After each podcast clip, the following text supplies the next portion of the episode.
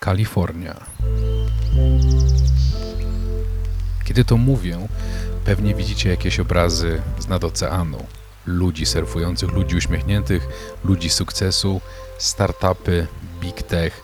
Ogólnie hasło Kalifornia zawsze kojarzy nam się, albo prawie zawsze kojarzy nam się pozytywnie.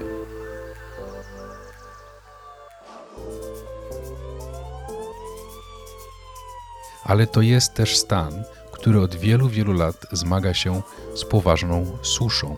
I ten problem z roku na rok, z dekady na dekadę staje się coraz poważniejszy. Jednym z jego objawów jest nie tylko i wyłącznie brak nawet czasem wody w kranie, ale również wzmagające się i coraz częstsze pożary lasów. Korzystając z tego, że dosłownie tydzień temu byłem w San Francisco oraz w jego okolicach, postanowiłem trochę więcej się na ten temat dowiedzieć i Wam go przedstawić. Dlatego dziś zapraszam Was do tej innej Kalifornii, suchej i zmagającej się z takimi problemami.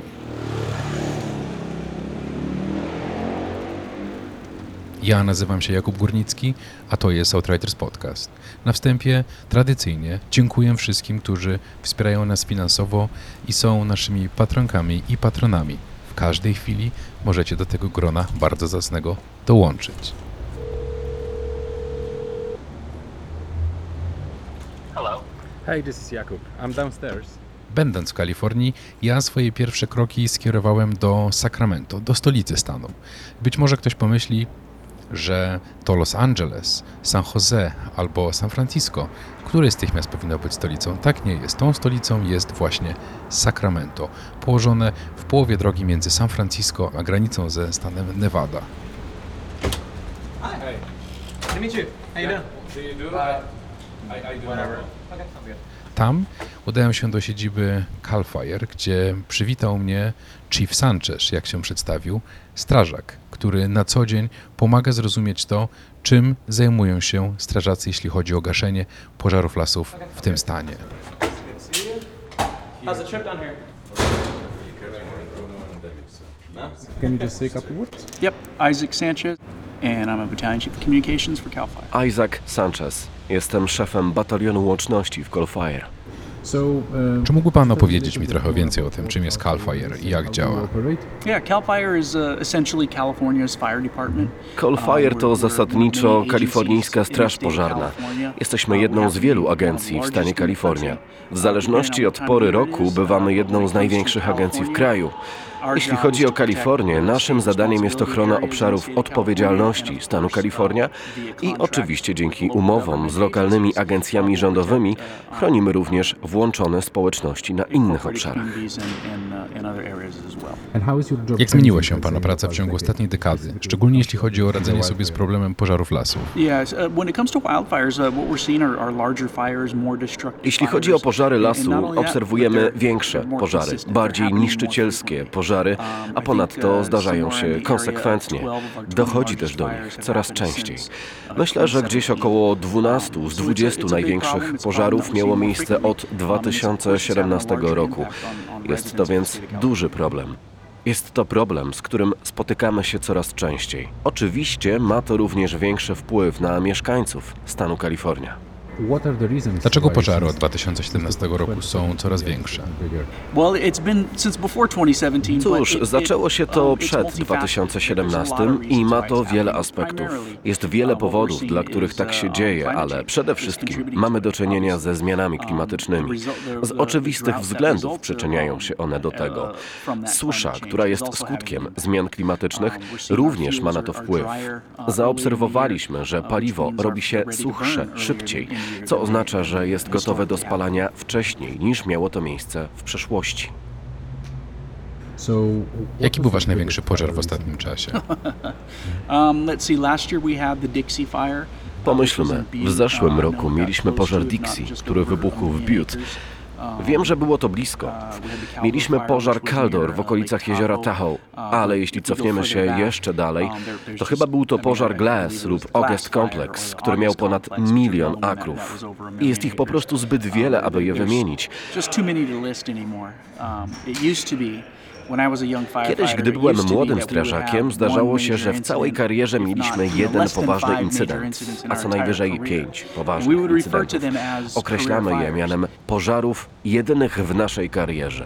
Teraz Mówiąc pożary w karierze, ma pan na myśli największy pożar w całej pańskiej karierze zawodowej? w całej karierze zawodowej. W ciągu 30 lat pracy zawodowej brało się udział może w pięciu naprawdę dużych pożarach, a w ciągu ostatnich dwóch lat w tym stanie miało miejsce pięć pożarów, które z łatwością można by zakwalifikować jako jedyne w karierze. Teraz widzimy je często, co roku, przez cały czas. Trudno jest wybrać, który z nich jest najbardziej znaczący, ale tak po prostu myślę, że Dixie i August Complex to prawdopodobnie dwa największe z nich, ale z pewnością jest ich więcej. W jaki sposób wpływa to zasadniczo na waszą pracę? Co się zmieniło, jeśli chodzi, nie wiem, o sprzęt, edukację, umiejętności, które trzeba zdobyć? Do. Jasne. Jeśli chodzi o strażaków, to największą obawą jest wpływ pożaru na ich zdrowie, zarówno psychiczne, jak i fizyczne. Bardzo trudno jest pracować przy tak dużych pożarach, ponieważ na co dzień jesteśmy przyzwyczajeni do reagowania na pożar i gaszenia go, widząc natychmiastowe efekty swoich działań. A najtrudniejsze jest to, że niektóre z tych pożarów wybuchają dzień po dniu, codziennie i bardzo trudno jest dostrzec natychmiastowy rezultat z tych wysiłków. A czasami są to wysiłki podjęte na marne. Przechodzenie przez to i radzenie sobie z tym może stać się wyzwaniem dla psychiki. Nie jesteśmy jednak osamotnieni w tej walce z ogniem. Mamy zasoby z całego stanu Kalifornia, współpracowników z całego stanu Kalifornia. Zasoby zapewnia też Służba Leśna Stanów Zjednoczonych, a nasi federalni współpracownicy zapewniają zasoby z całego kraju. Nie robimy więc tego sami. Z pewnością jest to jednak obciążenie dla poszczególnych strażaków w naszym stanie. Omówmy jeden z tych największych pożarów. Jak długo trwał? Jak długo z nim walczyliście? Know? W przypadku większości naszych pożarów nie przekraczamy powierzchni 10 akrów. Naszym celem w Call Fire jest utrzymanie 95% pożarów na poziomie maksymalnie 10 akrów, ale A jak chcecie to osiągnąć? agresywne gaszenie pożarów. Wysyłamy zastępy straży, wysyłamy zespoły powietrzne, wysyłamy zespoły naziemne, wysyłamy samoloty i gasimy te pożary przez cały czas, co tydzień. Nikt nigdy o nich nie usłyszy. W tym roku w Kalifornii wyjechaliśmy do 2000 pożarów, a o większości z nich nikt nie słyszał. Było kilka takich w naszym stanie, które trafiły do serwisów informacyjnych i wywarły wpływ na społeczności. Zeszłotygodniowy pożar wzdłuż wybrzeża w hrabstwie Orange jest prawdopodobnie najbardziej godny uwagi. Ale to tylko jeden pożar na 2000. Jak widać, dobrze radzimy sobie z tymi początkowymi pożarami. W przypadku pożarów na dużą skalę chodzi o to, aby dostarczyć do pożaru jak najwięcej zastępów, w zależności od potrzeb, aby po pierwsze chronić życie mieszkańców zagrożonych społeczności, po drugie chronić mienie, domy, firmy, infrastrukturę w zagrożonych społecznościach. No i oczywiście musimy ugasić sam pożar, ponieważ ma on negatywny wpływ na środowisko.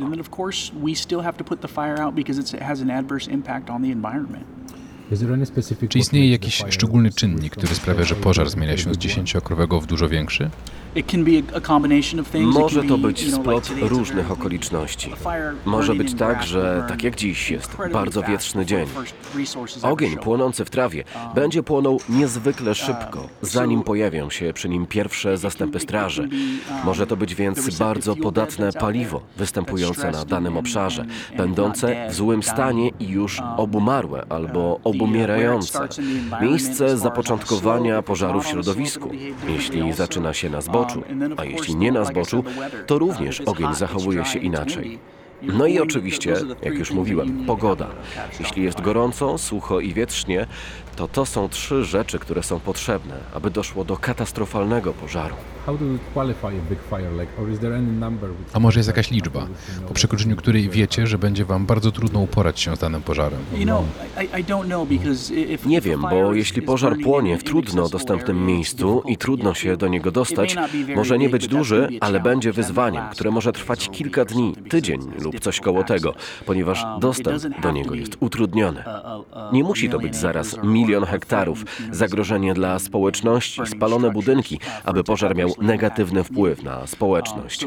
Tak naprawdę nie kwalifikujemy tego w ten sposób. I jeśli pożar się rozprzestrzeni i mimo naszych wysiłków i taktyki gaśniczej, którą stosujemy, będzie się powiększał, to takiej oceny dokonuje dowódca akcji. W momencie, kiedy widzi, że podejmowane przez nas wysiłki nie przynoszą rezultatów, ze względu na pogodę, paliwo, topografię, the zaczynamy wprowadzać, uruchamiamy tę całą maszynę, aby zdobyć te zasoby i przygotować się na pożar na dużą skalę. Czy spośród tych 2000 fires, pożarów, które wybuchły w tym roku, macie dane dotyczące ich źródła? Tak, Um, badamy we- każdy we pożar. Mamy służby w resources Call and Fire, które się tym zajmują. Powinienem powiedzieć um, to organów ścigania. Ich zadaniem jest reagowanie na każdy pożar roślinności w celu zbadania jego not źródła i przyczyny. Nie zawsze jest to możliwe. Wiadomo, że pożar roślinności w naturalny sposób zniszczy wiele dowodów na to, jak doszło do them, ognia, ale to jest główny cel tych um, służb. I w przypadku wielu z nich jesteśmy w stanie określić przyczynę, ale w przypadku niektórych z nich pozostaje to nie wiadomo. And is there any primary source? Czy istnieje jakieś główne źródło? Uh. Ludzie. I nie oznacza to niczego negatywnego know, ani przestępstwa, jak na przykład podpalenie. To po prostu ludzie. Żyjemy w środowisku. Jeździmy po ulicach, ludzie mają Um, wypadki samochodowe. Jeśli robisz jakieś prace w domu, możesz potencjalnie wywołać pożar. a więc prawie zawsze są to ludzie. A mówiąc prawie zawsze, mam na myśli ponad over 90% of the time. 90% przypadków.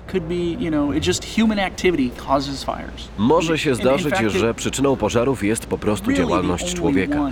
W rzeczywistości jedynym naturalnym źródłem zapłonu jest piorun. A to nie zdarza się często. Zdarza się to co roku, ale nie przez cały czas. Na pewno nie stało się tak happened 2000 times. How razy. Nieźle, co? 2000 Większość z tych to, a dwóch vast tysięcy majority of pożarów, na które zareagowaliśmy lub zdecydowana większość, jeśli nie wszystkie, to pożary wywołane działalnością człowieka. Czy jesteście w stanie przewidzieć skalę pożarów w mniejszym lub większym stopniu na podstawie posiadanych danych? Możemy się przygotować, wiedząc, że jest sucho, wiedząc, że paliwo jest podatne na pożary. Kontrolujemy wilgotność gleby przez cały rok. Stale dysponujemy danymi na Um, ten temat. Dzięki temu wiemy, kiedy sytuacja staje się krytyczna, tak jak teraz. 100 degrees Ale śledzimy też pogodę. 10% humidity. Jeśli wiemy, że będzie wiecznie, tak jak dzisiaj, i że na zewnątrz będzie 38 stopni Celsjusza przy 10% wilgotności, możemy to przewidzieć, ponieważ monitorujemy pogodę. Wtedy też włączamy do akcji dodatkowe zastępy. uh, can W niektórych obszarach już wcześniej rozstawiamy Uh, what zastępy. W ten sposób możemy je przemieszczać w razie wybuchu pożaru w jakimś miejscu. Ale tak naprawdę to jest kres naszych możliwości, ponieważ po prostu nie wiemy, gdzie dokładnie wybuchnie pożar i czy w ogóle wybuchnie. Możemy się tylko przygotować i domniemywać, co się wydarzy na podstawie danych z otoczenia.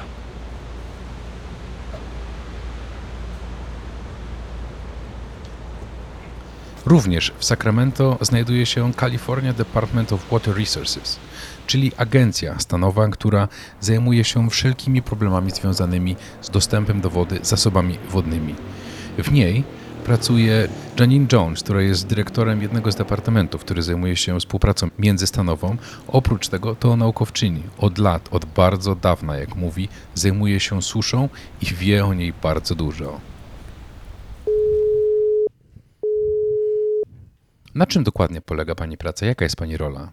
I'm Janine Jones with the Department of Water Resources. Nazywam się Janine Jones i reprezentuję Departament Zasobów Wodnych w Departamencie Zasobów Wodnych Kalifornii. And I'm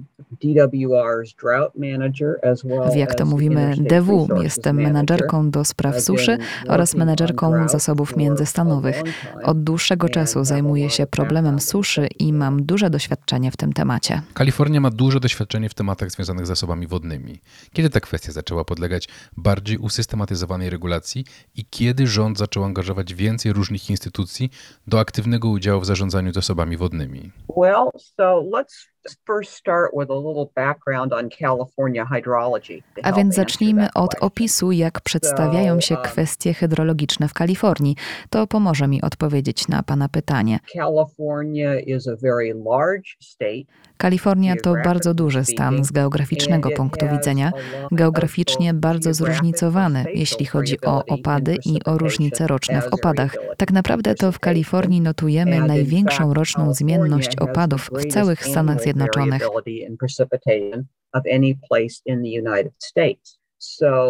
Właśnie z racji tej rocznej zmienności problem suszy bądź następujących po sobie suchych lat to normalna część naszego krajobrazu hydrologicznego. Dlatego na początku XX wieku, kiedy to liczba ludności Kalifornii zaczęła rosnąć, za pośrednictwem dużych przedsięwzięć budowlanych zaczęto transportować wodę z miejsc, gdzie było jej pod dostatkiem, do tych miejsc, gdzie była potrzebna, na przykład do obszarów miejskich czy rolniczych. I od tamtego czasu rozwijamy bardzo złożoną i połączoną sieć przemysłowej infrastruktury, pozwalającej na zarządzanie suszą. Jeśli chodzi o bardziej współczesne czasy, pierwsza susza, szczególnie istotna z punktu widzenia zarządzania zasobami wodnymi, miała miejsce dopiero w roku 1976-77. Kilka wcześniejszych dekad na szczęście było dość mokrych. Jednak od tamtej pory zaczęliśmy zauważać coraz więcej pojawiających się przypadków suszy, ponieważ kiedy myślimy o suszy, to nie jest to wyłącznie brak opadów, ale także skutki tego braku.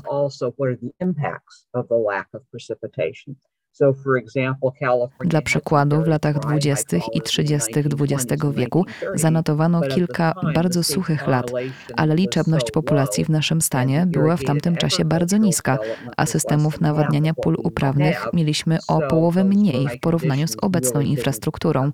Dlatego brak wody nie pociągał za sobą takich skutków jak susza w obecnych czasach. Skąd pochodzi najwięcej wody w Kalifornii? Z deszczu, ze śniegu czy ze zbiorników wybudowanych w przyszłości? Jak wygląda ta struktura?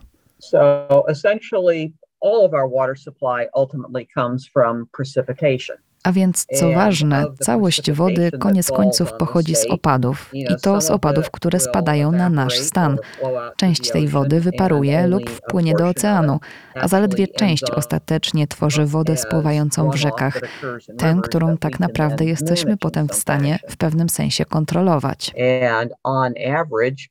Średnio w Kalifornii na poziomie stanu 30 do 40% rocznych zasobów wodnych w rolnictwie w miastach pochodzi z wód gruntowych.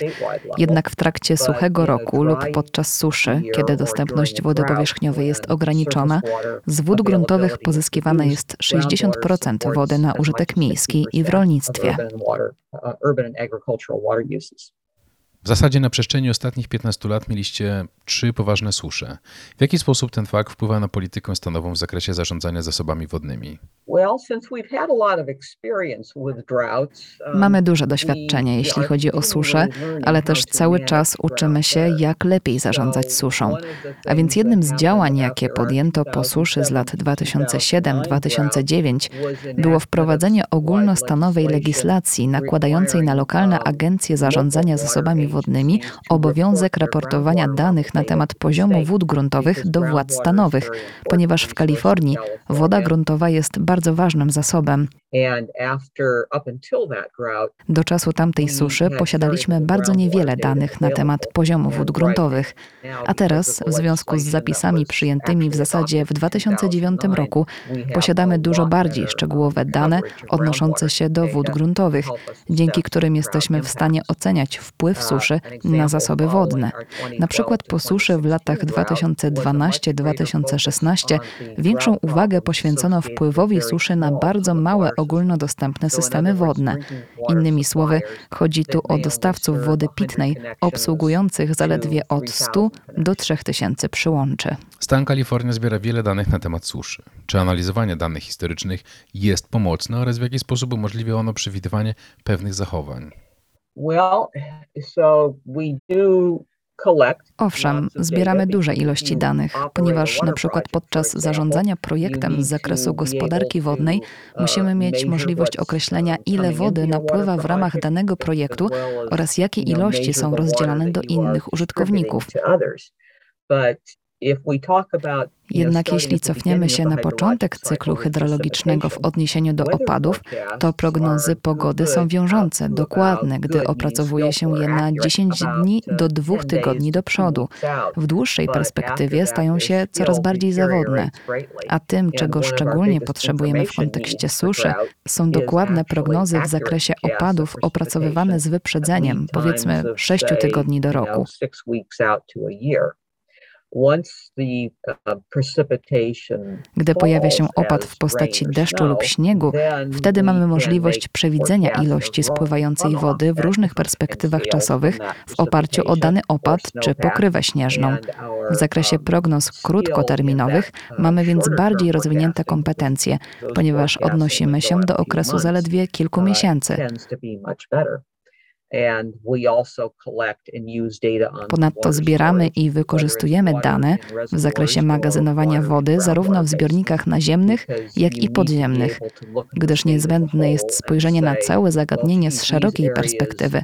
I na tę chwilę sprawy nie wyglądają dobrze.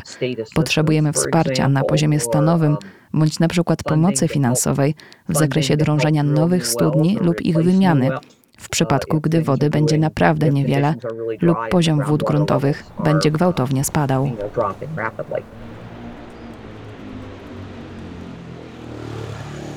Z Sacramento udają się do miasta Santa Rosa, które położone jest, tak powiedzmy, niemalże w linii prostej godzinę, no godzinę 10 od San Francisco. To miasto, które otoczone jest wieloma winnicami. Jak tam się jedzie, to można aż zapomnieć się. Jest jedna winnica za drugą, trzecia, czwarta, pięćdziesiąta, sześćdziesiąta. Co chwila można się gdzieś zatrzymać, e, skosztować wina. Pomiędzy tymi drogami są również wielkie zbiorniki wodne, jak jezioro Sonoma. To jest właściwie okładka też naszego podcastu i być może to wygląda pięknie, ale z drugiej strony w tym momencie jezioro Sonoma najniższy stan wód w swojej historii, a jest to jeden z ważnych zbiorników, które tę okolicę, w tym miasto Santa Rosa, również właśnie zaopatruje w wodę. Tam rozmawiałem z Jennifer Berg, która jest dyrektorką w Santa Rosa Water.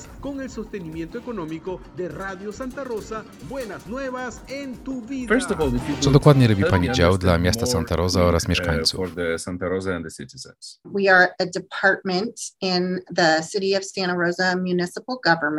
Jesteśmy Wydziałem Urzędu um, Miasta Santa Rosa.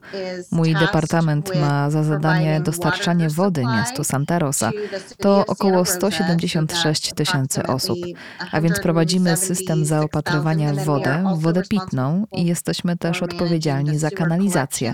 Odbieramy więc ścieki z gospodarstw domowych i firm w Santa Rosa i transportujemy je do oczyszczalni. Jesteśmy również właścicielem oraz operatorem regionalnej oczyszczalni ścieków. Zapewniamy więc usługi oczyszczania nie tylko w mieście Santa Rosa, ale także w sąsiednich gminach. but also some surrounding communities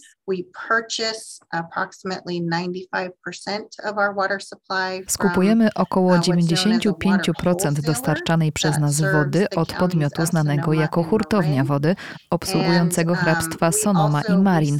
Ponadto z reguły rocznie odzyskujemy około 98% ścieków, um, a w ostatnich kilku suchych latach odzyskujemy 100% uh, wody, którą tutaj w USA nazywamy wodą z uh, recyklingu. um, the United States. I dostarczamy um, około 2 trzecie tej wody na tereny położone wyżej, na uh, pola geotermalne. Pomagamy tę wodę do nich wprowadzić. W ten sposób pozyskujemy czystą, zieloną energię dla ponad 100 tysięcy gospodarstw domowych w naszym regionie. A pozostała jedna trzecia zasila nasze ziemie uprawne i tereny miejskie, głównie dla celów krajobrazowych oraz dla rolnictwa, by umożliwić wzrost upraw, również tych wykorzystywanych przez mleczarnie i farmerów. Wspomniała Pani, że kupujecie 95% wody, która wchodzi do Waszego systemu zaopatrywania. Jak dokładnie działa taki system? Skąd kupujecie wodę? Wygląda to zupełnie inaczej niż w Polsce. Oczywiście. A więc w Kalifornii uh, zwykle wygląda to tak, że mamy coś takiego, co zwyczajowo nazywamy hurtowniami wody. I te podmioty posiadają różne prawa do źródeł wody. Oni tę wodę sprzedają dostawcom detalicznym, którym właśnie jest miasto Santa Rosa. A my sprzedajemy ją bezpośrednio do uh, klientów. A więc skupujemy wodę od Sonoma Water, tak nazywa się ta hurtownia. um, Oni posiadają lokalne ujęcie wody w naszym regionie. Jest to rzeka, która nazywa się Russian River. I oni mają dwa zbiorniki na tej rzece, zarządzają nimi i sprzedają wodę. I to jest nasze regionalne ujęcie wody, zaspokajające potrzeby zdecydowanej większości powierzchni hrabstw Sonoma i Marin. A więc kupujemy od nich wodę, a następnie sprzedajemy naszym klientom. Prowadzimy dystrybucję. Mamy też nasze własne zasoby wody gruntowej oraz wody oczyszczonej, ale kupujemy wodę od hurtowników Sonoma County. Um. W jaki sposób miasto Santa Rosa ucierpiało podczas dużych susz w Kalifornii na przestrzeni ostatnich 15 lat? Mówimy o dwóch i tej trzeciej, która cały czas trwa. A więc um, ostatnia duża susza, która nas dotknęła przed tą obecną, uh, zaczęła się pod koniec 2013 roku i trwała do 2016. I z jej powodu byliśmy zmuszeni do ograniczenia zużycia wody. Nałożono na nas obowiązkowe ograniczenie o 16% w porównaniu z poziomem zużycia wody w 2013 roku, a naszej społeczności udało się zredukować zużycie wody o 20%, co było świetnym wynikiem i pozwoliło na wdrożenie wielu programów oszczędzania wody.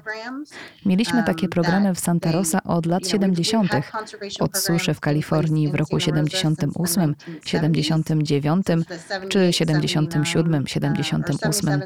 Wpłynęło to na nas w dość dużym stopniu i w związku z tym wprowadziliśmy nasze programy oszczędzania.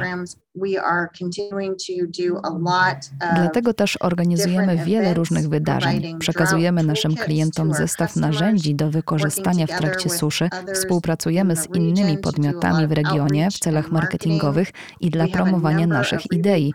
Wdrożyliśmy wiele programów opartych na ulgach i zachętach, jakie oferujemy. Nasze kampanie informacyjne są zakrojone na szeroką skalę. Podwoiliśmy wysokość niektórych ulg. Podwoiliśmy naszą tak zwaną ulgę na usuwanie darni czy kwotę na ulgę za trawę, a poprzez takie działania zachęcamy naszych klientów do ograniczania wykorzystania wody poprzez rezygnację z trawników na rzecz alternatywnych rozwiązań, które nie generują zużycia wody, bądź ma to miejsce w bardzo niewielkim stopniu. uh, Oferujemy także darmowe rozwiązania, na przykład odwiedzamy naszych klientów w ich domach czy firmach i przeprowadzamy darmowy audyt. Pokazujemy, w jaki sposób mogą oszczędzać wodę. Wykorzystujemy także nowe technologie. Nasz portal, który nazwaliśmy Water Smart Portal, ponieważ mamy teraz możliwość prowadzenia zaawansowanych czynności pomiarowych i uzyskania danych o zużyciu wody w czasie rzeczywistym z wszystkich naszych wodomierzy. A więc portal ten pozwala naszym klientom dostrzec na własne oczy, jak wygląda zużycie przez nich wody z podziałem na poszczególne godziny. W ten sposób są w stanie lepiej je kontrolować oraz dokładniej zrozumieć. Wszystkie te rozwiązania pomagają nam radzić sobie w warunkach, jakie obecnie mamy. Co wchodzi w skład zestawu, który rozdajecie swoim klientom? So uh, for us, a drought toolkit is we give everyone uh, a bucket. A więc Um, zaopatrujemy każdego klienta w wiadro, do uh, którego mogą zbierać zimną wodę spływającą, zanim ta w prysznicu czy w zlewie osiągnie żądaną Um, temperaturę. Dajemy klientom wysoce wydajne słuchawki prysznicowe i napowietrzacze do użytku zarówno w kuchni, jak i w łazience. W skład zestawu wchodzi także barwnik do WC, umożliwiający wykrywanie przecieków. Jest jeszcze pistolet do podlewania do założenia na wąż ogrodowy. W zestawie są też liczne materiały oraz instrukcje o tym, jak samemu ocenić swój dom pod kątem zużycia wody i wdrożenia nowych rozwiązań na własną rękę. Wspomniała Pani o wprowadzeniu tych tak zwanych ograniczeń. W jaki sposób są one egzekwowane? To znaczy, czy są one obowiązkowe, czy to tylko sugestie, jak powinno się postępować? A więc niektóre z ograniczeń polegają na przykład na konieczności usunięcia przecieków czy usterek w instalacji hydraulicznej. Naszych klientów obowiązuje zakaz podlewania w ciągu dnia. Można to robić wyłącznie między godziną 20 a 6. 6 PM and six AM. Nie można prowadzić intensywnego nawadniania skutkującego spływaniem wody. Restauracje mogą oferować wodę tylko na żądanie gości. To tylko kilka przykładów obowiązujących ograniczeń. A my ze swojej strony, po pierwsze, informujemy o tych wszystkich restrykcjach. Utworzyliśmy infolinię oraz stronę internetową, na której można zgłaszać zauważone przypadki nieprzestrzegania ograniczeń. Można to zrobić anonimowo lub podać swoje dane kontaktowe. Na podstawie zgłoszenia przygotujemy raport, sprawdzimy, czy faktycznie ma miejsce naruszenie wytycznych, a następnie poinformujemy osobę zgłaszającą o wynikach naszych działań. Korzystamy także z pracy tzw. tak patroli, które wyruszają bardzo wcześnie rano i nasi pracownicy kontrolują, czy nie zdarzają się przypadki łamania wprowadzonych ograniczeń. Mamy również możliwość namierzenia miejsc, w których dochodzi do zwiększonego zużycia wody. Do takich klientów wysyłamy zawiadomienia o konieczności naprawienia wszelkich usterek skutkujących niepotrzebnym zużyciem wody. Przez pewien czas czekamy, ale jeśli takie osoby nie ustosunkują się do naszej prośby, odetniemy im dopływ wody. Co jest więc największym wyzwaniem, takim, któremu miasto Santa Rosa musi stawić czoła, albo jakie jest wasze najpoważniejsze zmartwienie? Według mnie największe wyzwania polegają na tym, że naprawdę musimy skoncentrować się na problemie zmian klimatycznych i rozwijać możliwości radzenia sobie z nim. Um, Będziemy musieli mierzyć się z okresami suszy, po uh, których będą następować lata zwiększonych opadów. A więc w jaki sposób najlepiej rozplanować nasze systemy i infrastrukturę, tak aby wychwytywać jak najwięcej wody opadowej w to, co nazywamy rzekami atmosferycznymi, kiedy to deszcz um, pada bardzo krótko i intensywnie i jak najlepiej zbierać tę wodę i ją gromadzić, jak najwydajniej rozszerzać te możliwości przechowywania wody na wypadek suszy, mając na uwadze tę sytuację, gdy mamy średnio gdzieś około 30 cali opadów w miesiącach zimowych i naprawdę musimy tym gospodarować. W ciągu ostatniej dekady prawdopodobnie nie byliśmy w takiej sytuacji. Um, we haven't seen that in probably the past decade.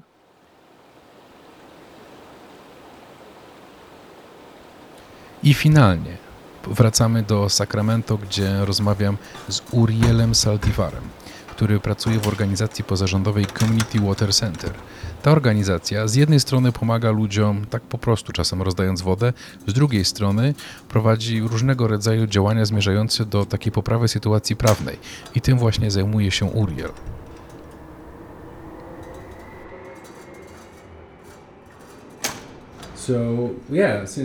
Proszę opowiedzieć trochę o regionie, z którego Pan pochodzi, o tym, jak wpływa na niego susza. Dzień dobry, nazywam się Uriel i pracuję w organizacji Community Water Center. Jesteśmy organizacją non-profit, dążącą do tego, aby każdy mieszkaniec Kalifornii miał dostęp do bezpiecznej i taniej wody pitnej. Obecnie jest to szczególnie interesujące, ponieważ mamy do czynienia z wielką suszą. Najgorszą od 1200 lat. A poza tym mieszkamy w jednym z największych ośrodków rolniczych na świecie, gdzie produkuje się i skąd eksportuje się wiele produktów rolnych i orzechów. Szczerze mówiąc, woda to bardzo delikatny, ale ważny temat, który stoi na czele wielu wyzwań, z jakimi się spotykamy. Czy są to opady deszczu, pożary, zanieczyszczenie wody, czy przystępność cenowa. Czy może Pan opowiedzieć trochę więcej o różnych działaniach, które prowadzi Pana organizacja? Tak, 16 naturalnie. Organizacja um, rozpoczęła działalność which is 16 lat temu w Dolinie Kalifornijskiej w hrabstwie Talar, wiejskim hrabstwie w Dolinie Kalifornijskiej w Kalifornii, gdzie, jak już wspominałem, jest dużo rolnictwa, ale także dużo latynoskich pracowników rolnych. Jest tam wiele społeczności osób niebiałych. Infrastruktura jest zniszczona i stara. Występuje też trwający od dziesięcioleci problem spływu azotanów z pól i niskiej jakości wody. W sumie sprawia to, że wiele społeczności nie ma dostępu do bezpiecznej wody pitnej po odkręceniu kranu. So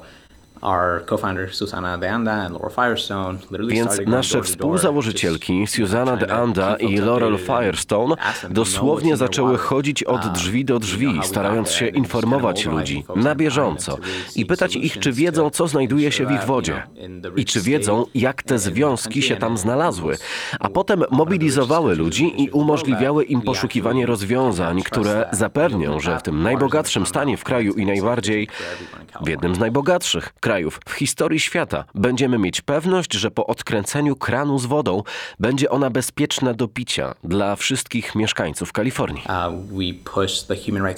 W 2012 roku przeforsowaliśmy w Kalifornii inicjatywę Prawa Człowieka do Wody.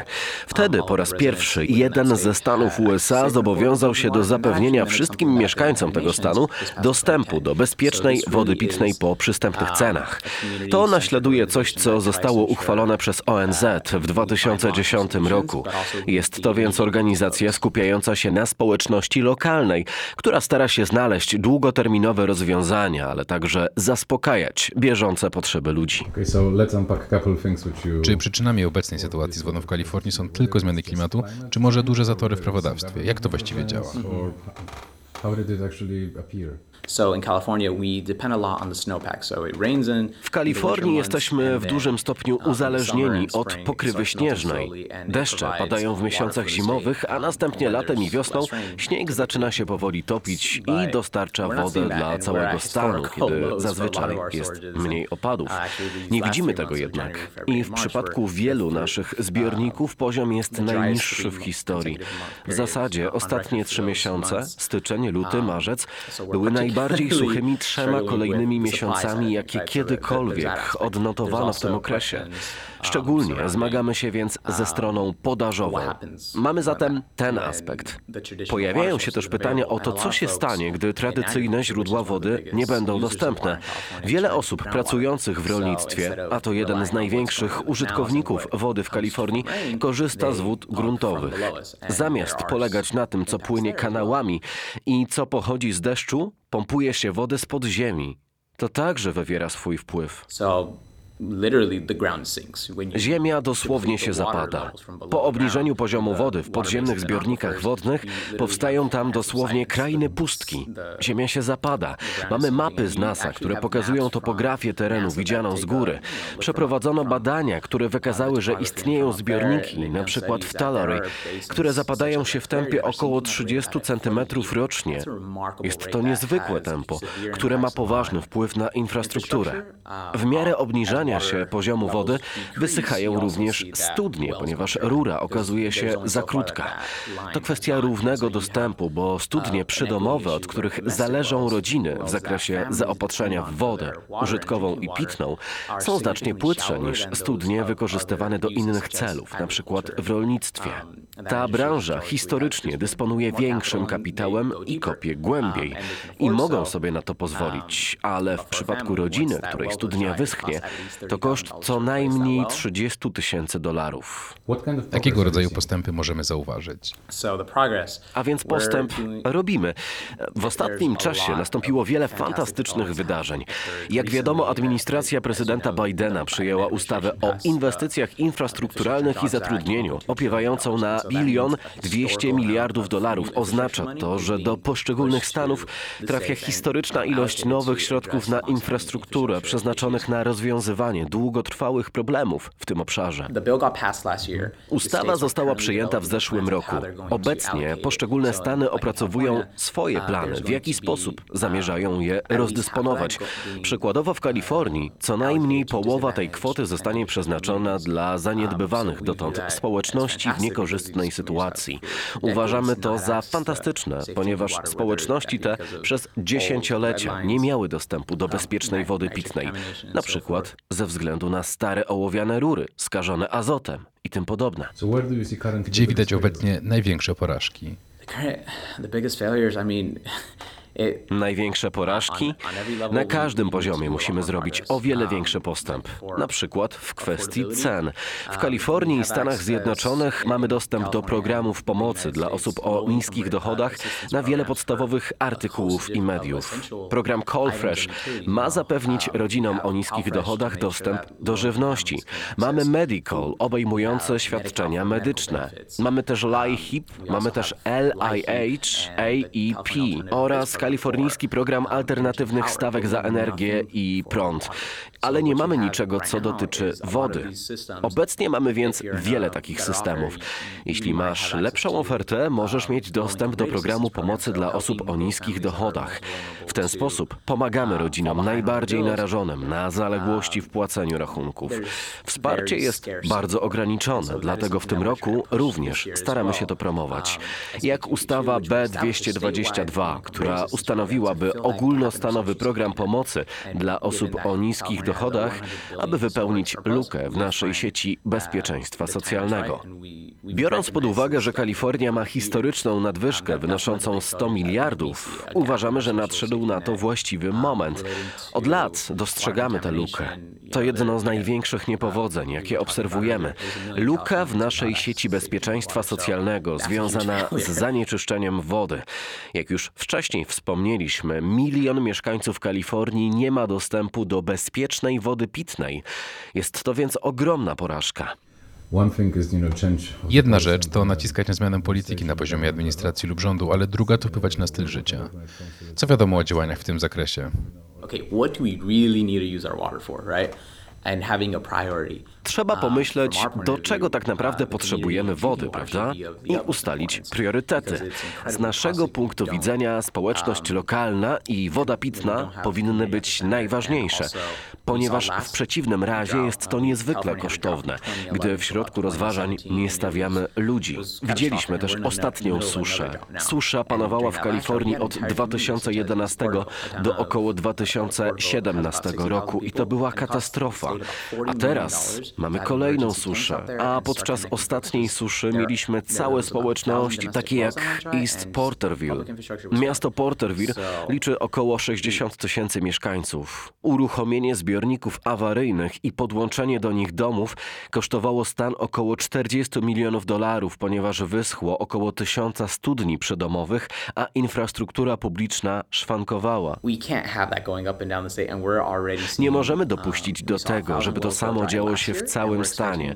Już teraz widzimy, że w zeszłym roku wyschło tysiąc studni. Według danych Departamentu Wody spodziewamy się, że wyschnie kolejnych 3500 studni.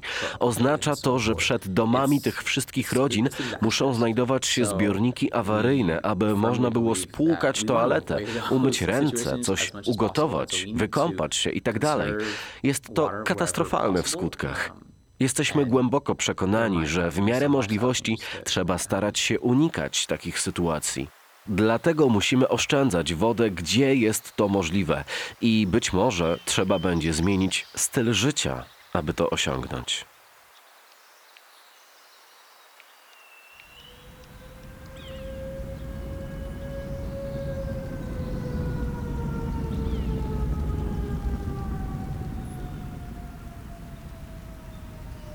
Do tematu suszy, do tematów pożarów lasów.